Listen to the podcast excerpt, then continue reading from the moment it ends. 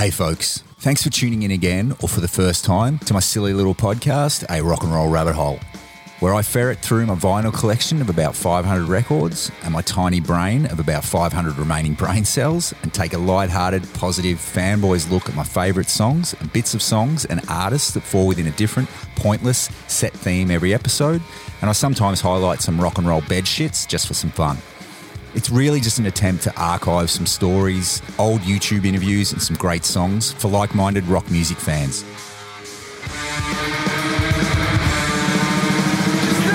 Choosing from any song part or artist that has given me joy as a listener or a slight Norwegian wood as a musician. It's not a countdown, but I will leave my favourite choice for last. This is just a bit of laid back, unnecessary fun that hopefully inspires someone to support a musician by buying some music or some merch, or listen to an old favourite album and check out all this amazing shit that I adore, which has formed the soundtrack of my life.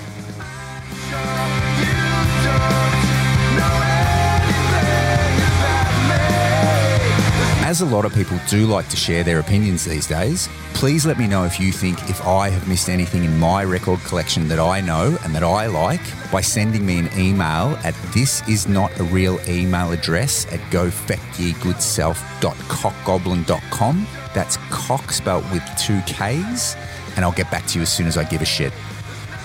But seriously, if you do want to say hi, you can hit me up and follow the podcast on Instagram and Facebook a rock and roll rabbit hole podcast or via the website a rock and roll rabbit hole.com. That's com spelt with a C. The website also has Spotify playlists of all the songs used in each episode, past episodes as well, and some other golden magic. And I also have some small playlists of the great lesser known artists that I like to highlight at the end of each episode on the Victims tab of the website. Please rate, review, subscribe, and share the podcast. If you are digging it, that's super helpful and genuinely appreciated. Thanks again. Apologies in advance, and here goes.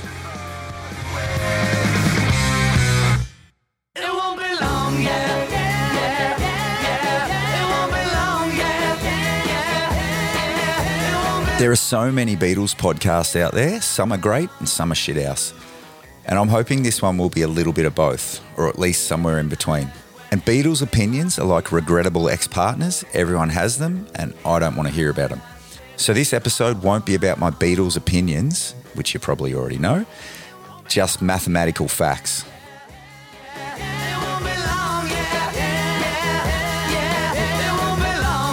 It will be long, it may be boring, but it will be an original take on the Beatles catalogue. And it was a real fun one for me to research and listen to a whole heap of tunes I haven't heard for years. So, a bunch of weeks ago, I did three and a half triple up episodes, which had a heap of Beatles songs with multiple years in them. In total, those nine Beatles songs have 138 years in them. And here's all 138 of them in their glory.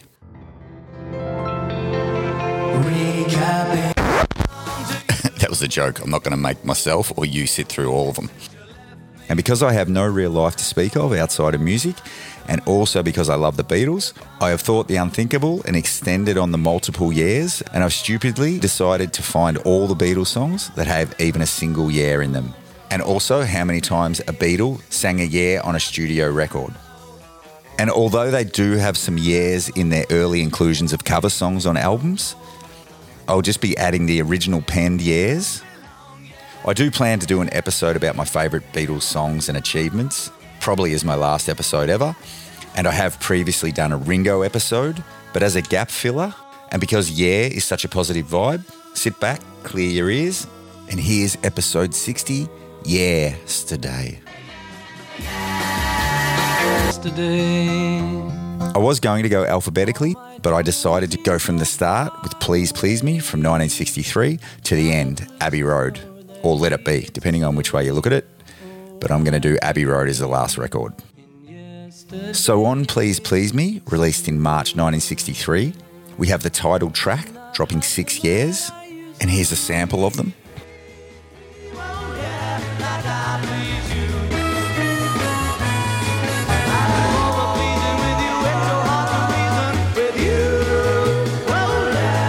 And Love Me Do drops two years right at the end, and that's it for their debut album.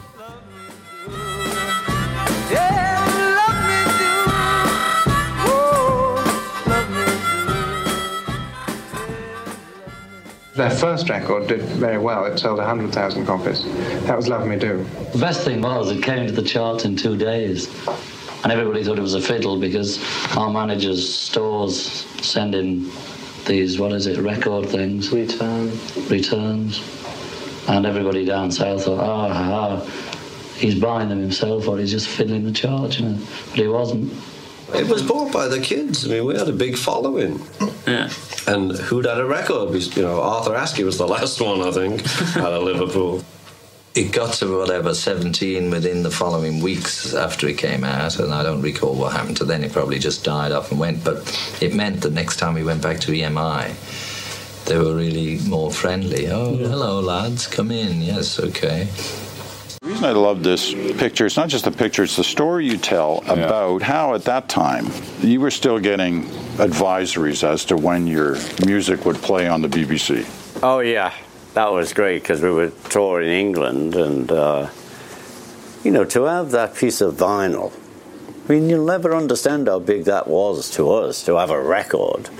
You know, I mean, okay, we're playing to bigger audiences, but now we've got a piece of a record, man. I mean, far out. And so that you know, because of the BBC, we'd find the running order, and it'd be at nine seventeen uh, they were going to play uh, "Love Me Do" or something. So because we were all in the same car. A lot, uh, a lot of the time we were in a van with uh, Mal driving, or we were in a car and Paul was driving, and we'd pull over because we wow, it's on radio. Love me do. And as of 2023, Please Please Me has sold about 1.6 million copies worldwide.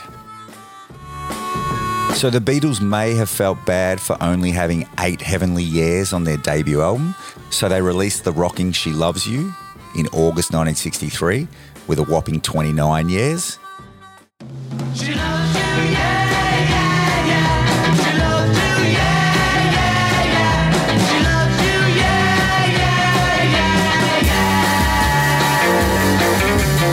And if you flip the single over to side two, the stalkingly titled I'll Get You has an impressive 14 years.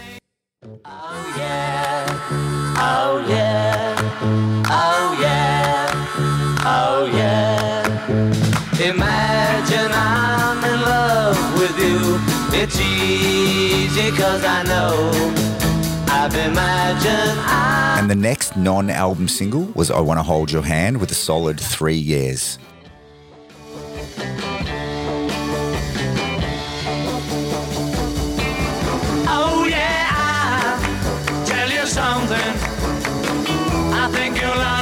Understand when I say that something.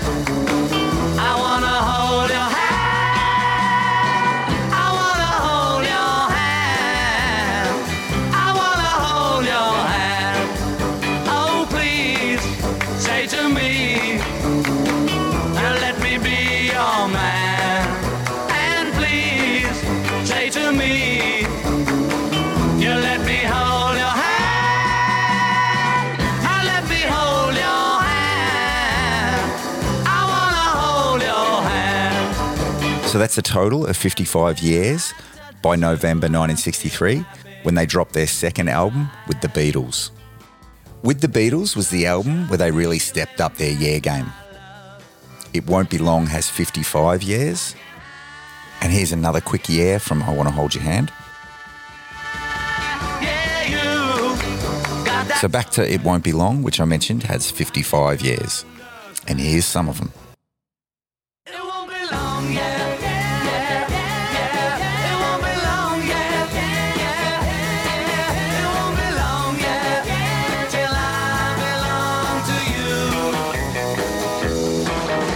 Not a Second Time was clearly a statement or a cry for help from John, who wrote the song, as he doesn't sing Yeah for a second time with just one.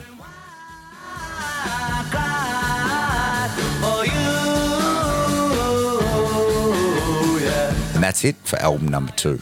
And as of 2023, with the Beatles has sold about 1.1 million records worldwide. The Beatles' third album, Hard Day's Night, was released in July 1964, and their year count was already at 71, mainly due to It Won't Be Long. So, A Hard Day's Night contained 13 songs, all written by the band, and it was their first all original composition album. And to be honest, it's super disappointing in the Yeah department, despite its sales of about 5.3 million copies. So, the whole album has just two piddly years. There's one year in When I Get Home,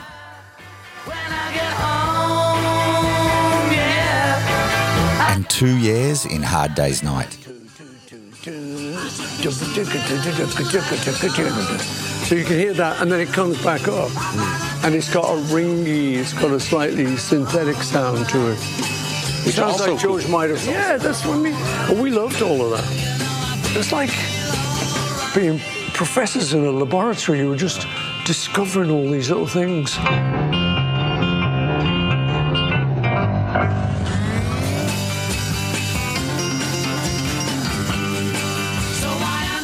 And the chord at the front. It's been a hard day's night, and I've been working like a dog. It's been a hard day's night. I should be sleeping like a log. But when I get home to you, I find the things that you do will make me feel alright. Here's one of Hard Day's Nights, Years.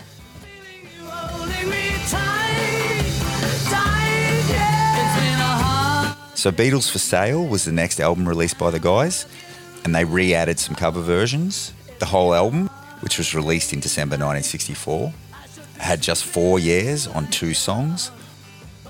I'll Follow the Sun has one of the quickest years in their catalogue. If tomorrow may rain, so I'll follow the sun. and Every Little Thing has three. Hard Day's Nights sold about 5.4 million copies so far. So up to this date, the Beatles' year total was 78. Two unnecessary covers on their next album help, but the years start to climb a little bit too. So there are no years on side two of Help, but on side one is where we find some magic. Both of the Yeah songs on Help were mainly written by John Lennon, and track six is the Yeah mentioning You're Gonna Lose That Girl with two years in total. And here's one of those subtle two years in the bridge. Of taking her away from you. Watch what you do, yeah. The way you treat her, whatever. So next is track seven off Help, and it's a song which has five years and it's Ticket to Ride. And it was the Beatles' seventh number one in the UK and the eighth number one in the US and most other places. Yep, Norway too.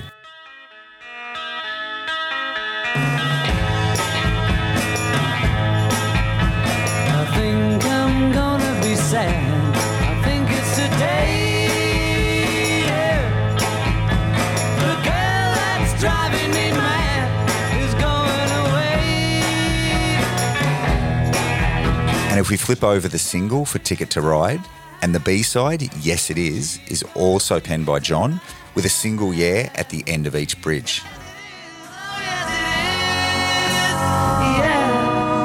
And those years put our year count at 99. The B side to Help was also a year mentioner, and the song's called I'm Down. And it has seven years, including five in a row that I embarrassingly missed in the Triple Up episode.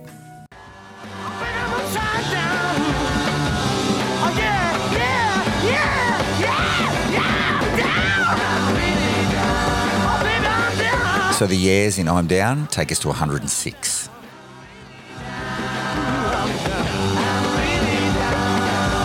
So Rubber Soul was the album when the Beatles more or less recorded their own self-penned music and they poo-pooed adding cover songs on their albums.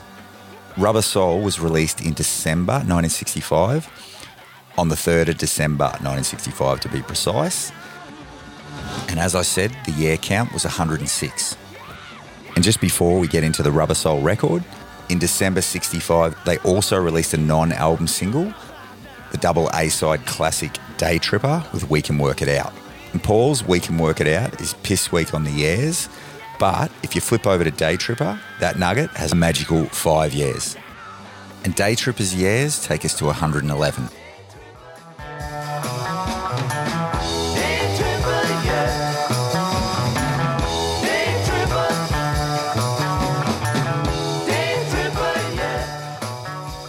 And if we pop track one, side one on, Rubber Soul starts ridiculously strong with the Yeahs, with Paul's Drive My Car dropping a total of five.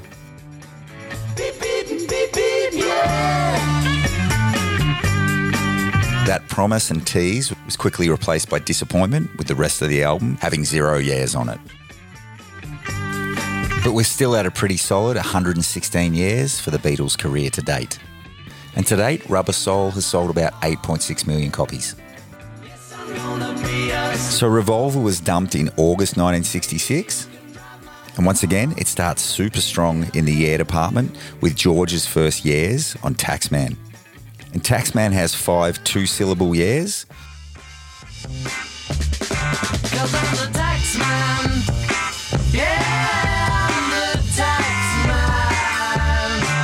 But unfortunately, once again, the Beatles started super strong with the years and then disappoint with the rest of the album. So Taxman brings us to 121 years. Revolver did go on to sell 7.1 million records worldwide despite its shit year count.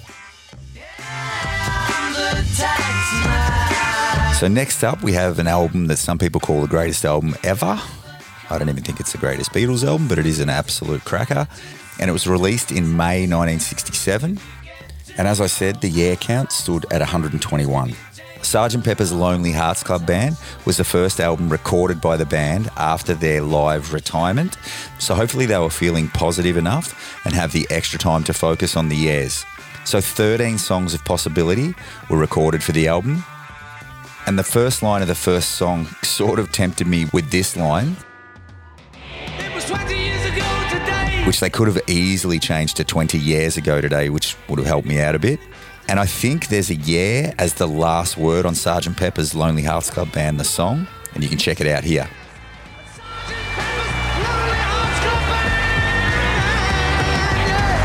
And I'm going to count it here as it's the only fucking yeah on the whole fucking album.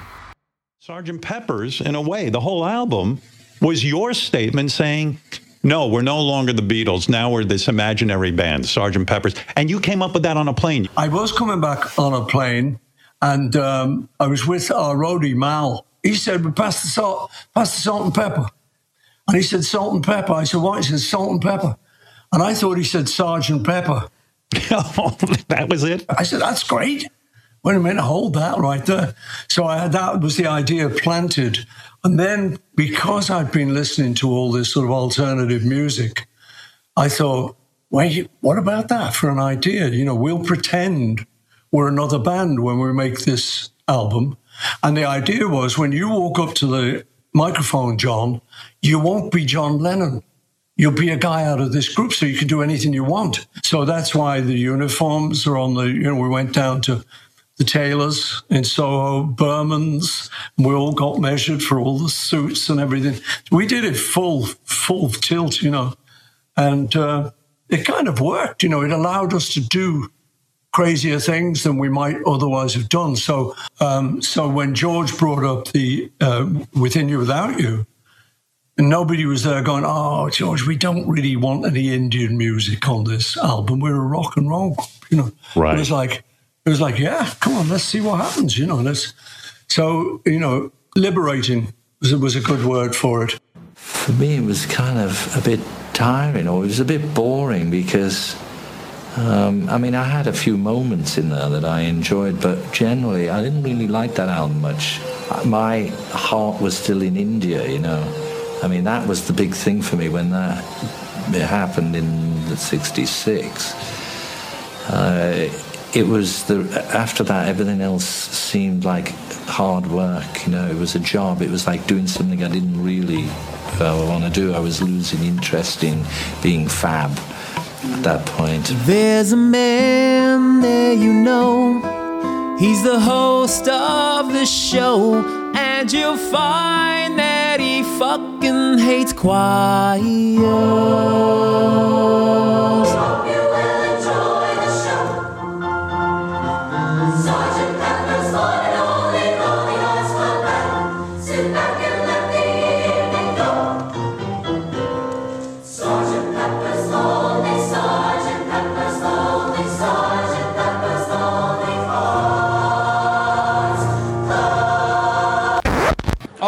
Off, mate.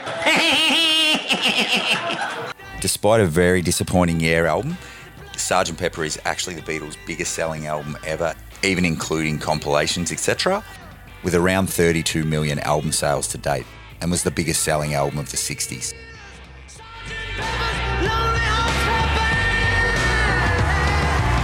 So Sgt. Pepper's One Piddly Year takes us to 122. So the Magical Mystery Tour album is next, and it was released in December 1967 and continues this very dark year period for the band. It's also a very disappointing album in the Yeah stakes, with only the last song, John's All You Need Is Love, having seven years sung by Paul at the end. And here they are.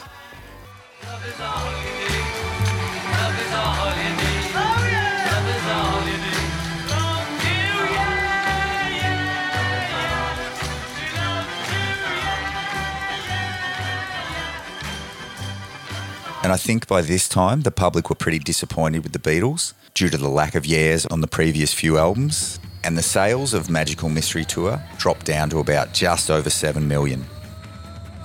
And we're at 129 years. So album sales had dropped a little bit, as I mentioned, from Sgt. Pepper's to Magical Mystery Tour. And next up, we have the self titled Beatles album or the White Album. And it has 29 songs of opportunity. And let's see if it's a return to form for sales and for years. Once again, the Beatles love to tease with track one, Back in the USSR, which is three years, which is a pretty good start to a great album with an average song by Beatles standards, in my opinion.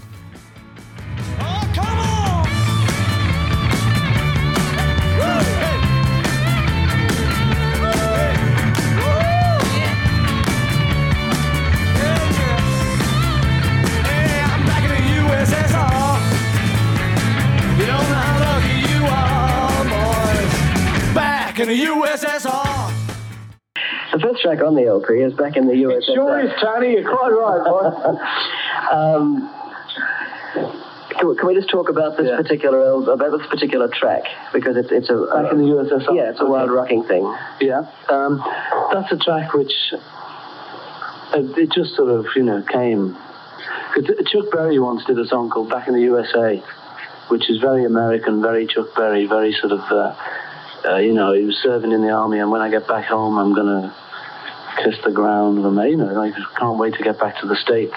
And it's a, a very American sort of thing. I've always thought that kind of. So this one is like about. Uh, to, in my mind, it's just about a, a, a spy sort of who's been in America a long, long time. You know, some fellow who's been in America a long time, and he's picked up and he's very American, but he gets back to USSR, you know, where. Uh, and he's sort of saying, you know, leave it till tomorrow, honey, to disconnect, you know, to uh, disconnect the phone and all that, and come here, honey, and with, with Russian women and that.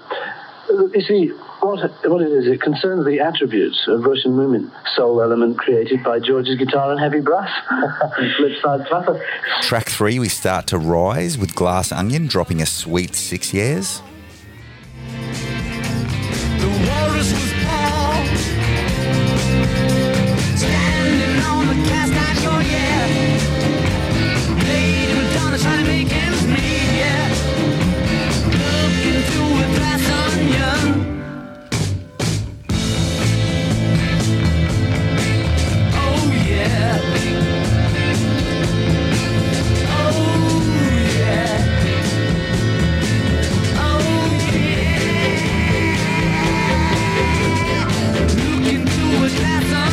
So nine years in three songs on side one, with three and a half sides to go on this double album, is a pretty good start.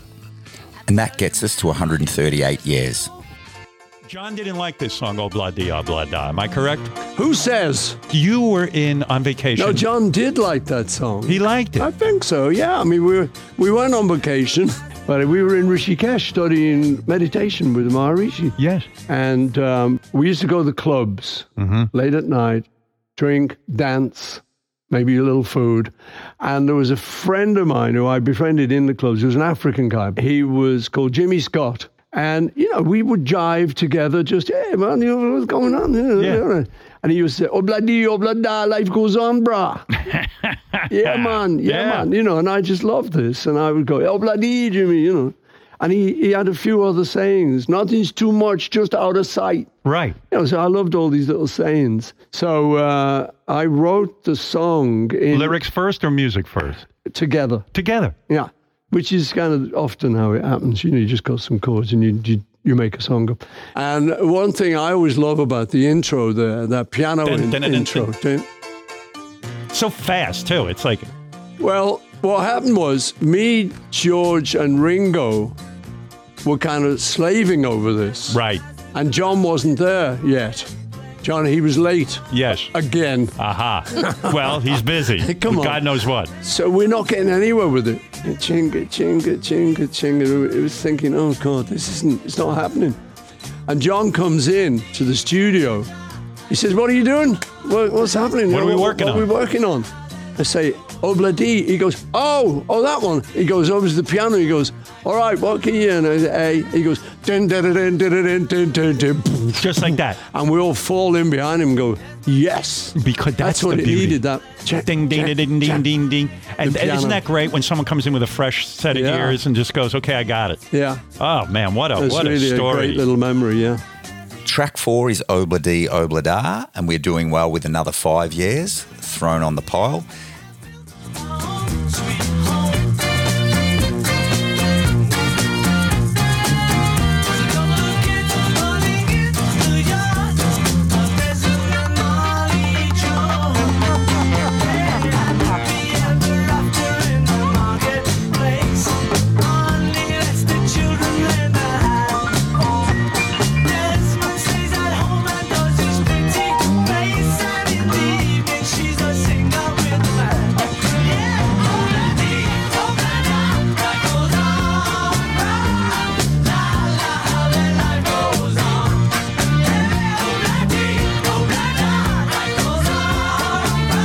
Those five years get us to 143.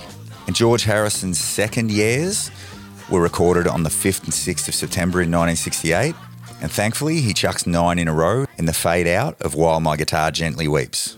To mainly side one, which I like very much with, you know, uh, glass onion and um, what else? Glass onion, warm USSR. gum. Yeah, I like that. Gently Weeps. Yeah. Which I thought was a great track. How did that come about? How did you sort of Um, write that one? and so? I wrote it at my mother's house in the north of England. Oh, yeah. I just had my guitar, and uh, I think I, I just opened. uh, That's right. I just wanted to write a song, and I do this often actually.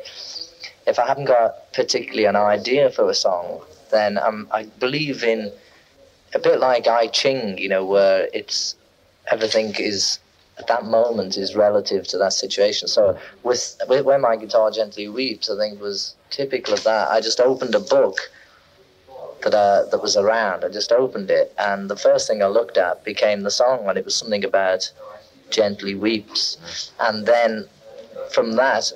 It my the whole thought started going, and I just wrote the song. Then just closed the book again, and I had the idea. Yeah, I like that. We did it. Uh, I think you know Eric Clapton playing guitar now. I think lots of people, some people wrote letters to me saying, "You've got a really good blues feel where you play that guitar," and uh, uh, we didn't publicize it, but we didn't like keep it a secret. Eric's sort of a good friend of mine, and I really dig him as a guitarist and as a guy. Because you got you got Eric to go to Toronto with John, didn't you? Oh, Yeah, yeah. The- Well, I yeah. suggested Eric because I know he's Yeah. he really likes being on the road, self torture, Yeah. and he digs all that, and um, he's very good at being put in a situation and he'll come out of it. You know, he'll he, he's good at improvising and um, just you know adapting a very short notice to the situation.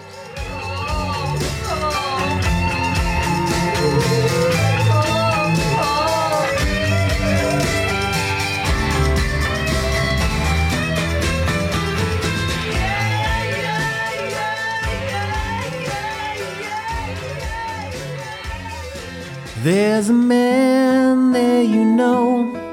He's the host of the show, And you'll find that he also hates saxophones.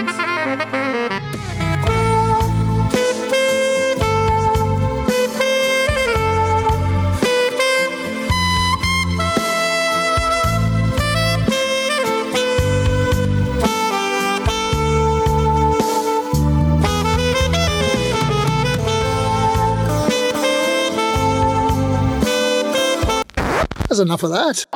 Um, the idea of the happiness of the warm gun thing is from an advert in an American paper. Um, uh, it said, you know, happiness is a warm gun thing, and it was sort of get ready for the long hot summer with uh, rifles, you know, come and buy them now. It was an advert in a gun magazine, you know, and it was so sick, you know, the, the idea of uh, come and buy your killing weapons and come and get it. And it was just a, such a great line that happens a warm gun that uh, John sort of took that and and uses that as a chorus. Yeah. And the rest of the words, I think they're great words. You know. It's a poem. It's a poem when it finishes off happiness is a warm gun. Yes, it is. Uh, sounds like he's probably fairly serious about. Uh, Oh, it's as serious as, as anyone ever gets. You know, it, it's not deadly serious. You know? It's just it's it's just words, and if you sort of really taxed him on it and said, you know, um, would you be willing to die for these words? I'm sure he wouldn't. I'm sure it's not really serious, but they're you know they're good words. I'd stick up for anyone sort of uh, worried about about them. You know, they're, they're just it's just good poetry. and uh, it had happiness as a warm gun on on the cover and on the cover it had a picture of a gun that had just been shot was smoking you know? And i thought how incredible the fact that happiness is a thing a, a warm gun that's just shot something or somebody. And that's why i wrote the song. The first half that's go she's not a girl who misses much was something I was writing vaguely connected with the Yoko. It was just when I was first meeting her. And these are all different segments of songs, and I just wove them all together, different songs stuck them all in one piece and made like a little miniature uh, Collage it was. collage. You know, like instead of an album collage like Pepper, this was all done in the one song. And it went through the different styles of rock, and it also was about a gun, not about heroin or anything. And those days, I had no idea about heroin. I'd not- never seen it, nor No. knew anybody that had ever Very touched it or taken it. She's not a girl who misses much.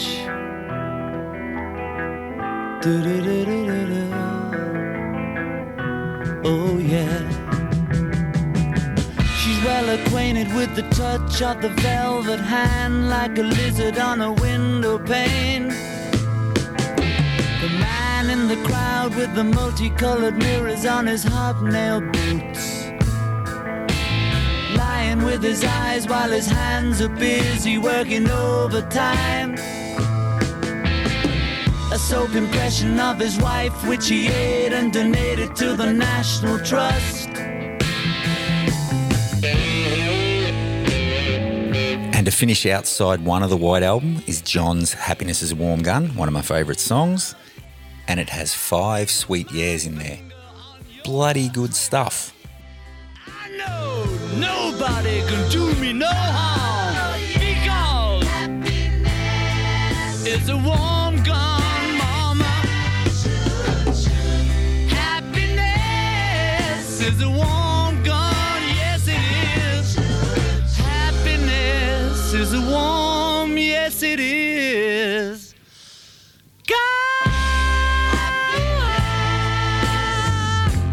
So, with George's nine years in While My Guitar Gently Weeps and John's five years in- in Happiness is a Warm Gun, that takes us to 157.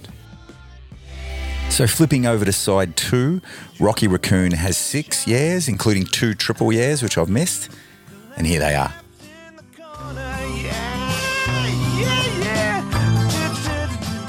Rocky Raccoon.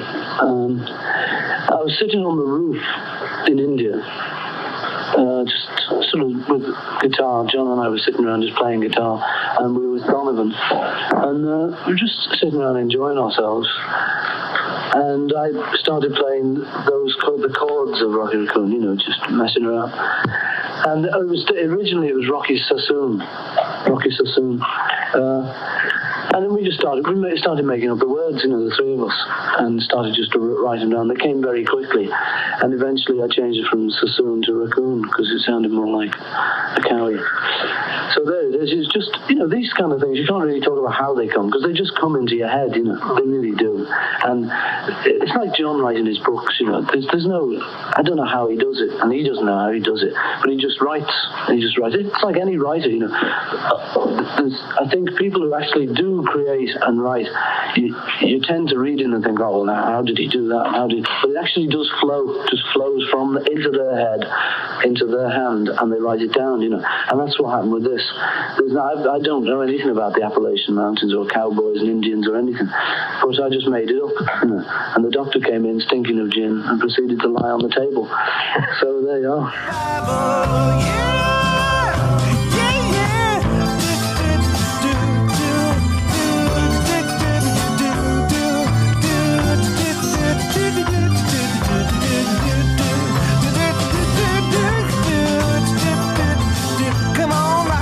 So as we head to side three of the White Album, we have 163 years in total. So let's swap discs and see what magic may lay ahead on side three.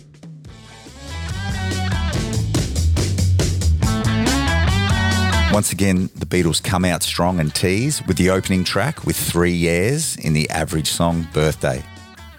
And here's one of them in the second line.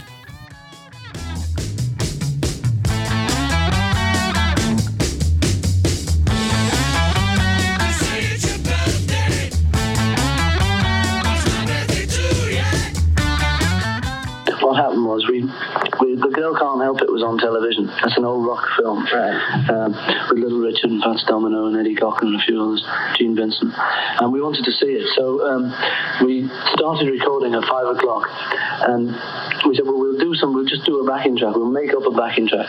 So we kept it very simple, twelve bar blues kind of thing, and we and we stuck a few bits here and there in it uh, with no idea what the song was or what was going to go on top of it. We just said, okay, uh, 12 bars in A, then we'll change to D, and then we'll do a few beats in C. You know, we really just did it like that, random thing. And then we came back because we didn't have time for anything else, and so we just recorded this backing.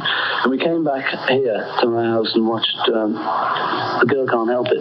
Then we went back to the studio again, and then made up some words to go with it all, uh, which were they, they say it's your birthday, well it's my birthday too, yay. Um, so this this song was just made up in an evening.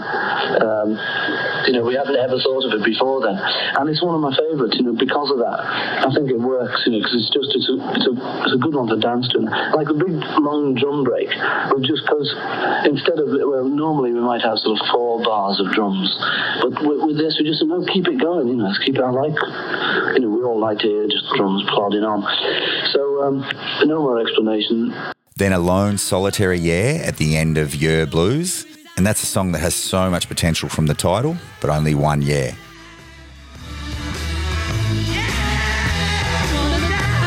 Mother Nature's Son also has a triple yeah.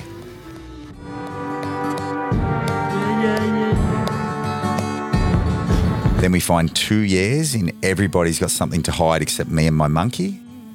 And here's one of those super fast years.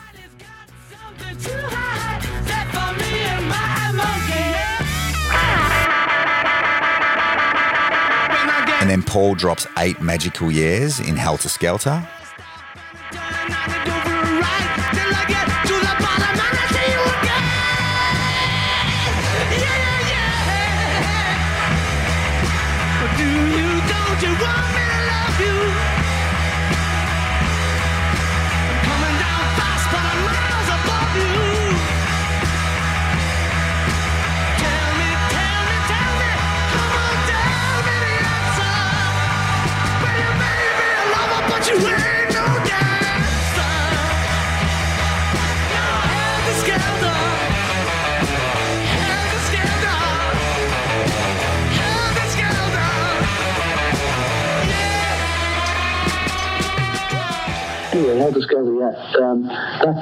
Just because I'd read a review of a record which it, it said, and this group, it was about some group, I can't remember, saying, and this group really goes wild and they, and they just, there's like echo on everything, they're screaming their heads off. And I just, I just remember thinking, oh, it'd be great to do one that. The pity they've done it, you know, must be great, really screaming record. And, and then I heard their record and it was quite strange, and it was very sort of, very sophisticated. It wasn't uh, rough and, and screaming and tape echo at all.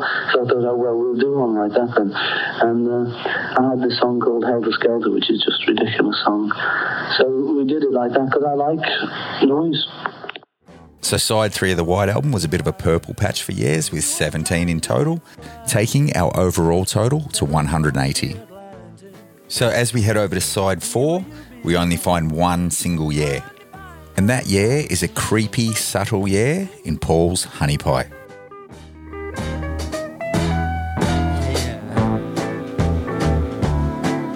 And probably due to the year count on the White Album, sales jumped back up to nearly 14 million. Well done, guys. And I've heard a lot of people say the White Album would have been a better record if it had less songs on it. It did have 52 fucking years on it. But here's Paul McCartney's take on that.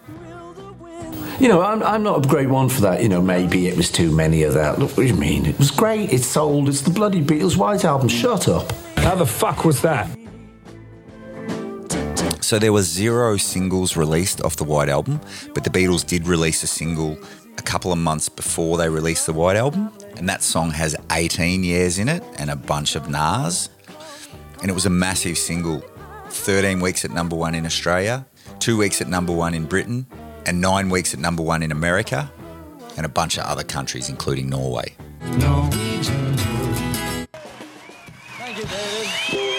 I was driving out to John's house after John and Cynthia had got divorced. And I was just going out to say hello to Cynthia and Julian. And I started coming up with these words. In my own mind, it was, I was kind of talking to Julian. Hey, Jules, don't take it bad. Take a sad song and make it better. You know, be all right. So I kind of got the first sort of idea on the way out there with this Hey, Jules, as I thought it was going to be called. It seemed a little bit of a mouthful, so um, I changed it to Jude. And then I liked the song a lot, and I I played it to John and Yoko when I'd finished it all, uh, or I. I actually had finished, but I thought there was a little more to go because there was just one bit of the words, which was the movement you'll need. The movement you need is on your shoulder, and I'm playing it, and I just looked at John and said, "I'll fix that. I'll fix that." He said, "What?" I said, "Well, you know, movement you need is on your shoulder." I, I, I've used the word shoulder once, and anyway, it's a stupid expression. It sounds like a parrot, you know. I'll change that. He said, You won't, you know. He said, That's the best line in the song, you know. What? He said, I know what it means. The movement you need is on your shoulder. It's great. It's kind of. So that was the great thing about Johnny, whereas I would definitely knock that line out. He said, It's great. I could see it through his eyes and go, Oh, okay. So that is the sort of line now when I do that song. That's the line when I think of John, you know. When did you realize that Paul McCartney, the Beatles song, Hey Jude, which was originally Hey Jules, was really about you?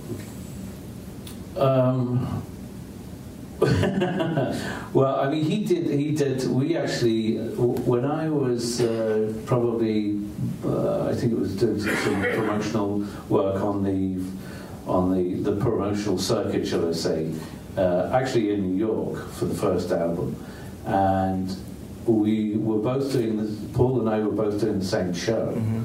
Uh, and it was at the Carlyle Hotel. I remember it quite clearly. It's got a couple of pictures of us there. And I, I wanted to confirm it with him because, you know, I hadn't really spoken to him during my teens as such. So, and, he, you know, he just confirmed that that was the, the case and that was the song. And then, you know, I think I've heard that song more than any other human on the planet. I thank him for it, for it dearly, but it's almost sent me to the loony bin as well. Hey Jude, don't make it bad.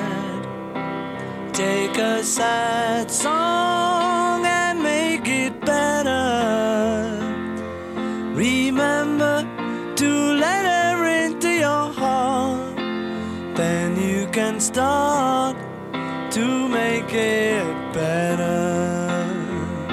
So, as I said, Hey Jude has 18 years, and that takes us to a total of 198.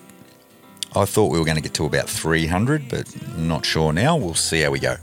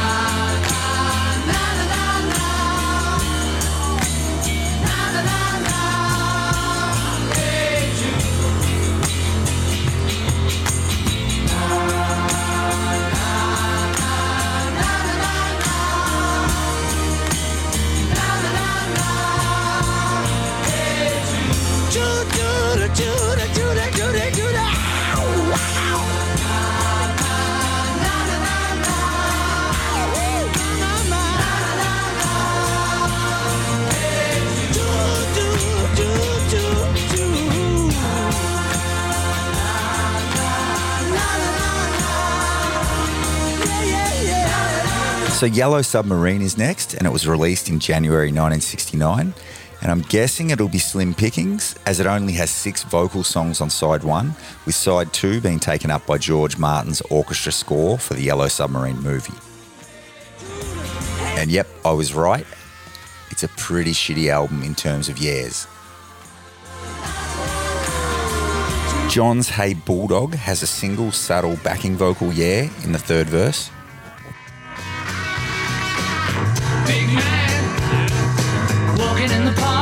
All You Need Is Love is also on Yellow Submarine, but we've already counted that as the song is also on Magical Mystery Tour.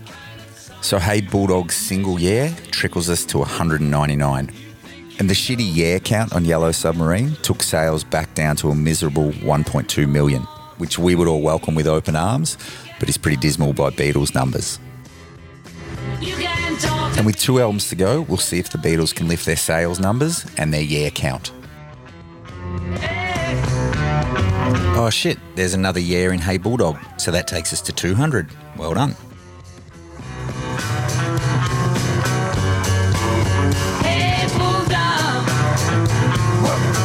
So let's do Let It Be next. Even though it was released after Abbey Road, it was mainly recorded before Abbey Road. So that's just how we're going to play it. And here's producer George Martin sort of talking about that time.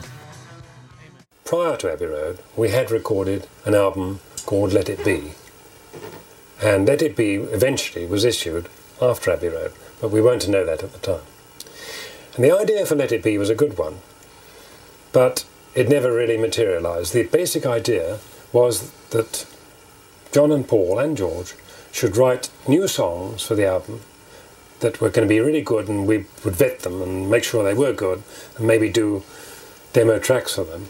But the actual album itself, we thought, let's make a live album. We'd never done this. For the first time, let's make a live album of original music before an audience. And that was what we wanted to do with Let It Be. It, the idea foundered because we couldn't find anywhere which would take an audience in England in the middle of winter, an audience big enough that was. And as usual, the Beatles want to do everything at an hour's notice, and you can't organise these things very quickly. And they also wanted to record in their own studio at, uh, in Savile Row, which was not equipped properly. So, in order to accommodate that, I had to move in a lot of equipment from Abbey Road into their studio. And the designer, Magic Alex, had forgotten to put a hole in the wall for the wires to go through. So, I mean, all those silly kind of things. And the studio wasn't ideal, but we worked in it. And we had the further irritation of um, being followed by a camera wherever we went. So that during all the recordings, there were handheld cameras being over my shoulder, being shot and so on. Every word was recorded forever. And the, the feeling between the boys wasn't good. There were fights, there were rows. Yoko was always there. It was an unha- unhappy record. I was losing control. I, my voice wasn't heard, and I got very dispirited indeed. And John's demands that We should make this an honest album. None of your production rubbish, he would say. I don't want any editing. I want everything to be live. Um, you, all we do is record it, and you tell me when it's right. And it got very tedious because it wasn't right. You know, I would say it was 19, John. There was a bit of a fluff on the bass guitar. Easy to edit. No, we're not doing any editing. Okay, we'll do another take. 20. Okay, 21, 22, 23. Never right. Vocals not so good on that one. Okay. 53. You know, it got really, really tedious. And the album, in the end, because of this stricture, was not a perfect album. So the only way I could think of making something out of it was to make it like a documentary. I was working with Glyn Johns, who was a very good engineer, who's a producer now. And we agreed that we would put it in, warts and all, put in the mistakes, put in the count-ins, put in the chit-chat in between takes, and make it like a, like a private eye dropping in on the Beatles. And that was how I made the album. But then after Abbey Road was issued, Paul rang me up one day and said, Do you know what's happened to Let It Be? I said, No. He said, They've taken it to America and they've given it to Phil Spector. And he's been doing all the things that John said he wouldn't do. And they've put heavenly choirs and all sorts of soupy strings on, on it, on my songs. He was furious. So was I. And that was how Let It Be evolved eventually. And then the final snub was that um, EMI said, Well, we wouldn't have your name, my name, on the album because Phil Spector had now produced it. And I said, well, look, why don't you, let's have a compromise. Why don't you say, produced by George Martin, overproduced by Phil Spector? That is a great shit on in a gentlemanly British accent. Years later, they did release Let It Be without the Phil Spector fluff on it, and it was called Let It Be Naked. And I definitely do prefer some of the production choices on there, especially on the soppy string stuff like Long and Winding Road. It's actually a pretty good song under all the fluff. And a quadruple yeah mention.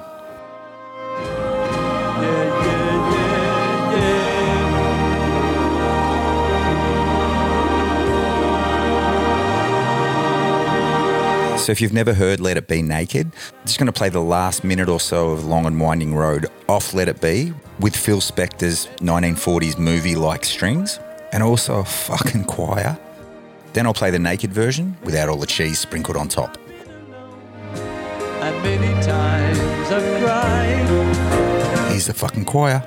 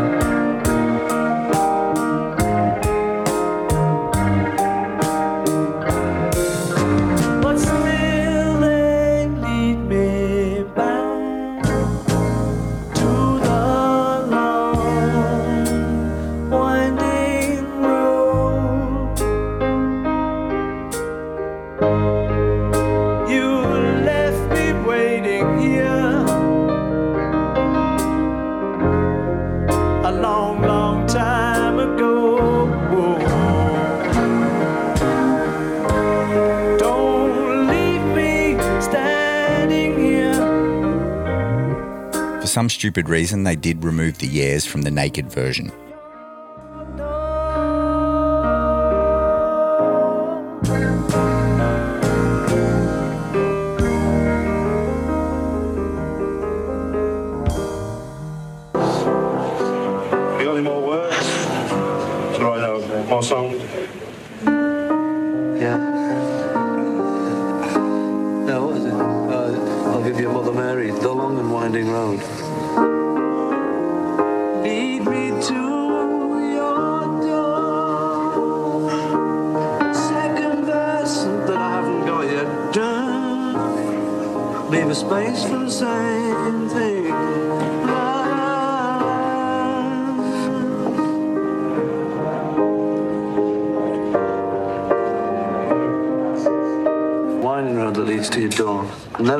I've seen that road before.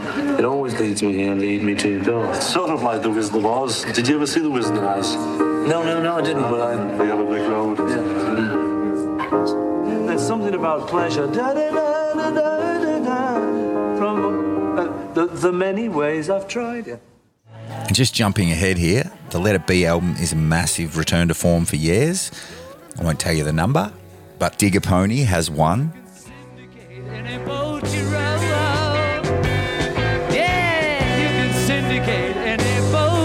Get Back has two, and here's one of them.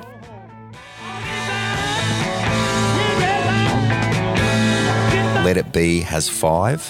Why did Paul McCartney write Let It Be? I had a dream. It was in the years when we were probably overdoing everything, drinking and getting, staying out too late and getting crazy. So I was a bit sort of exhausted and I went to bed. Anyway, I had a dream, and my mother, who died probably about 10 years previously, was in the dream. She came to me in the dream. It's a magic moment because you're actually there with your mother. So she seemed to know that I was a bit stressed out, and she said, Don't worry, it's, it's, it's going to be fine. Just let it be. And I thought, wow. And just felt really great that my mother had given me that advice and woke up and was just remembering the dream. And I thought, What did she say? She said, Let it be. And so I thought that was a great idea for a song. So I uh, went to the piano and, and wrote it.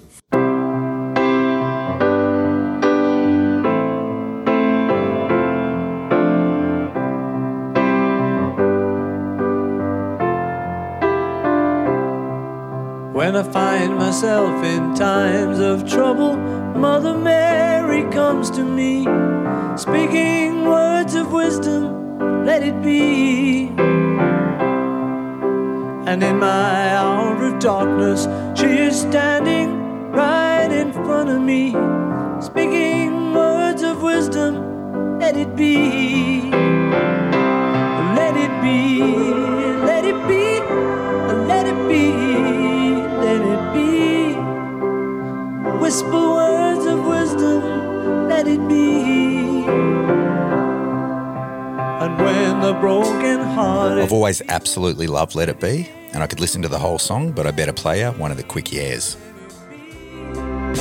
Yeah, there will be an answer. Let it be. Let it be. Let it be. The one after 909 has a pre solo yeah from John.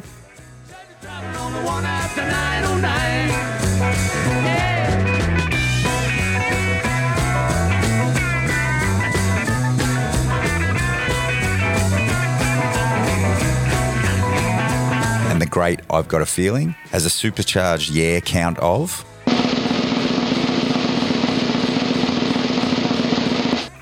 Forty-one.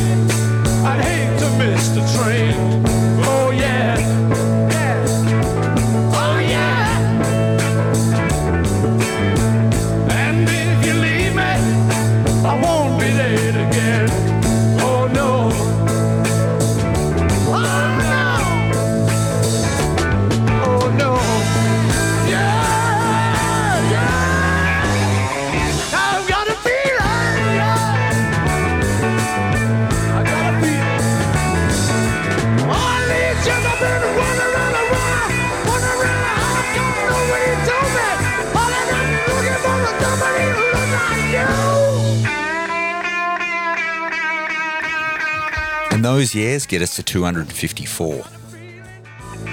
that keeps me on my toes. So Let It Be is another jump in the album sales, back up to about 6 million copies to date. And that finishes up the Let It Be album. So another non-album single is John's The Ballad of John and Yoko, which is a non-Yeah mentioner. But if we flip over to the B-side, it's George's third Yeah mentioning song, Old Brown Shoe, with three. And not just any old three, three in a row.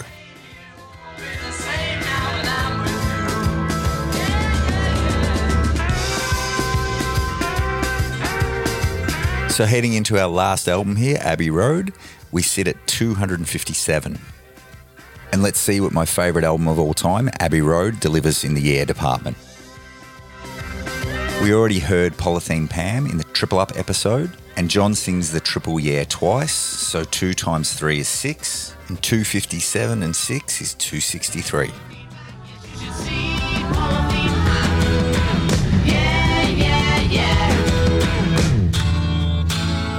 We're on our way to the end. So, track one on Abbey Road is John Lennon's classic Come Together, and that logs an even 10, and we move up to 273.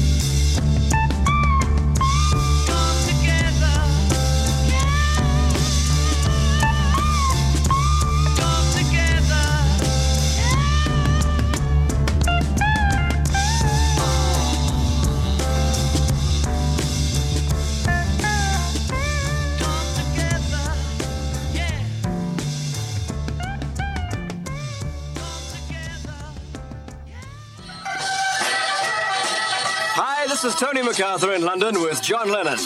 Every time the Beatles release an LP or a single, the pop music business usually changes direction. The changes instigated by their latest contribution, Abbey Road, will most certainly be noticed. In this show, John exclusively discusses the new Beatles collection track by track. Well, John, the, the first track on the LP is the Come Together song, which is Yeah. your vocal, and uh, is it in fact your, you wrote the song as well? Yes, yes. I've, I've heard whispers that it's the will be the next American single. No, if uh, if anything, it might be the B side. I think we probably put something out as a single out there. I think that's about the best track on the album, actually, George's track. And they, they had it, you know how they always get our records before they're out over there somehow. We've got a spy in England who sends them the Oh, tapes. right. and uh, they were playing something so so much they had a, an advance thing of it. They're red hot for it over there, so we'll probably release it over there as a single. I don't know what will happen here. Now, the Come Together side is um, is a fairly different song as far as the group's concerned. The Come Together track. Yeah. Yeah, I don't know how that happened. You know, I mean, I think it's pretty funky. You know, I'm biased because it's my song. I dig it. You know, and uh, it just I. It just happened well, you know. It's a nice, funky sound on it. Uh, what, what was the the effect right at the beginning that we're going to hear in a minute? Right at the beginning, the sort of uh, whistling tone. Oh, it's me going on tape echo. All right, it's sort of compressed then, isn't it? No, it's not compressed. It's just I was sort of going through my hands like that. Great. Okay. Well, we'll we'll hear it right now. Come together.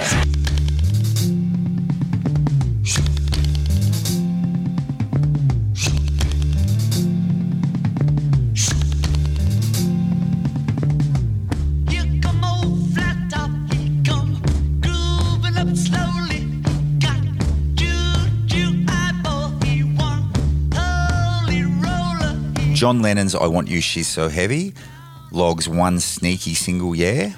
I Want You, she's so heavy. Um, Correct. Right. It's. I suppose it is the heaviest track on the LP. If we're going to get into that. Uh, yeah. Bagism, is it? Yeah. it's pretty heavy. The ending, you know. Uh, could we use the Moog synthesizer on it? Oh, that's that's what all that Yes, electronic yeah, bit is. the range of the, the sound is from you know minus whatever to way over where you can't hear it. You know the, the, that machine, the Moog synthesizer can can do all sound. You know all ranges of sound. So we did that on the end. So if you're a dog, you could hear a lot more.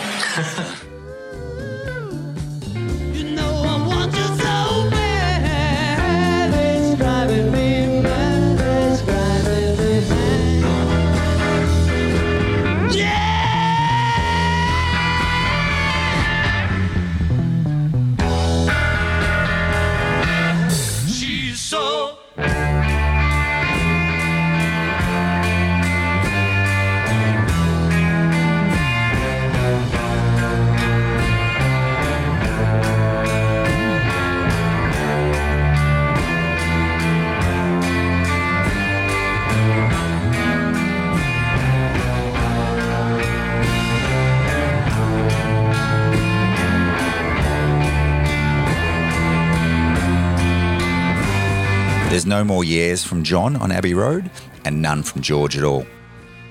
Let's check out what Paul McCartney has for us. And Paul refrains from any yearing until track 7 on side 2, which is 13 songs into the album. And he drops just a single year in She Came In Through the Bathroom Window. Oh yeah.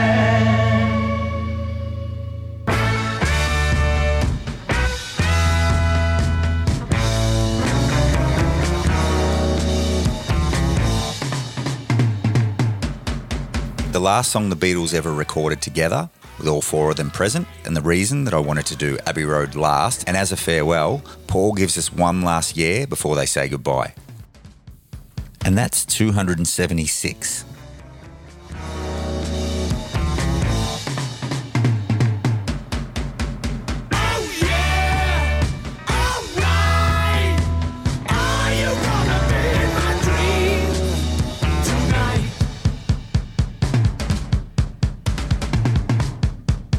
But for anyone who knows the Abbey Road album, there's a throwaway ditty that isn't listed on the track listing called Her Majesty, and it's considered to be the first hidden or secret track on any album. And it also drops a lonely yeah in it too. So that gets us to 277. Her Majesty's a pretty nice girl, but she doesn't have a lot to say. Her Majesty's a pretty nice girl, but she changes from day to day. I wanna tell her that I love her a lot, but I gotta get a belly full of wine. Her Majesty's a pretty nice girl, someday I'm gonna make her mine, oh yeah, someday I'm gonna make her mine. And Abbey Road has sold nearly 20 million records. But if this hasn't bored the shit out of you and you're still listening, they did drop two singles in the 90s, one called Real Love and one called Free as a Bird, and they have a combined total year count of zero. So, 277 is our grand total of years in the Beatles catalogue. So, the Beatles wrote 188 original compositions, and one is pretty much an instrumental, Flying from Magical Mystery Tour, which just has R's in it, so we won't count that. So, let's call it 187 songs, and 58 of them have years in them. So, that's a pretty healthy year percentage of 30.85 and a B plus on my yearometer. And clearly a world record as no one else would ever look. And I won't ever do something this stupid, pointless, or time consuming again. But it was good fun. It was a buzz to listen to a bunch of old Beatles songs, especially the early stuff, because I haven't listened to some of that since the early 1920s. Yeah, the Beatles catalogue has some poop in there, but some absolute undisputed magic as well. So, their most yearing album was with the Beatles with 63 years, and their most yearing song was I Got a Feeling with 41 years. It'll probably come as no surprise to you. And after spending 10 minutes discussing it on the phone, in which that time he could have done it, but thinks it's better that I waste my time recording yet another fucking track just so he doesn't have to do anything. So, yeah, you guessed it this week, there'll be no recapping the magic. So, try and lay down tonight not here, yeah. And just some last yearness from the Beatles. The last time they ever performed live was the famous rooftop concert on January the 30th, 1969. And the very last song they played was Get Back. The studio version of Get Back had just two years. I think Paul McCartney sensed the weight of the occasion and threw in an impromptu 10 years just to put a full stop on the Beatles' amazing career. And here those 10 years are. Yeah. Oh yeah. Get back.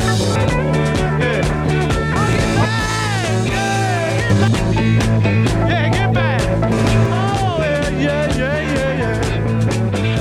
And if you made it this far, thank you so much for listening. And I just want to do a few personal thanks to a few people who have reached out since I've been back with some kind words or some sort of somethingness or general say helloetry.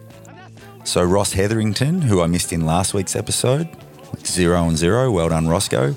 Glenn Howard, Raleigh Williams, Dave Brick, Dave Flint and Luke Plummer for song recommendations and, and rollerblading accident reports. Damo Forks, Andrew Collier for bread and kind words, thanks mate. Steve Schenk, Samuel Leftovic,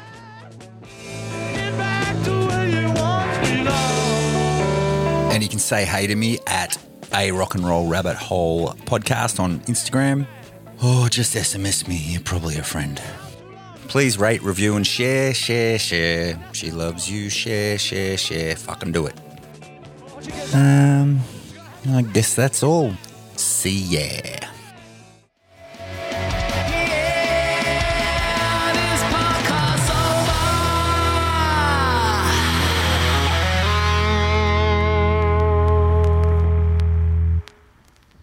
The fuck was that?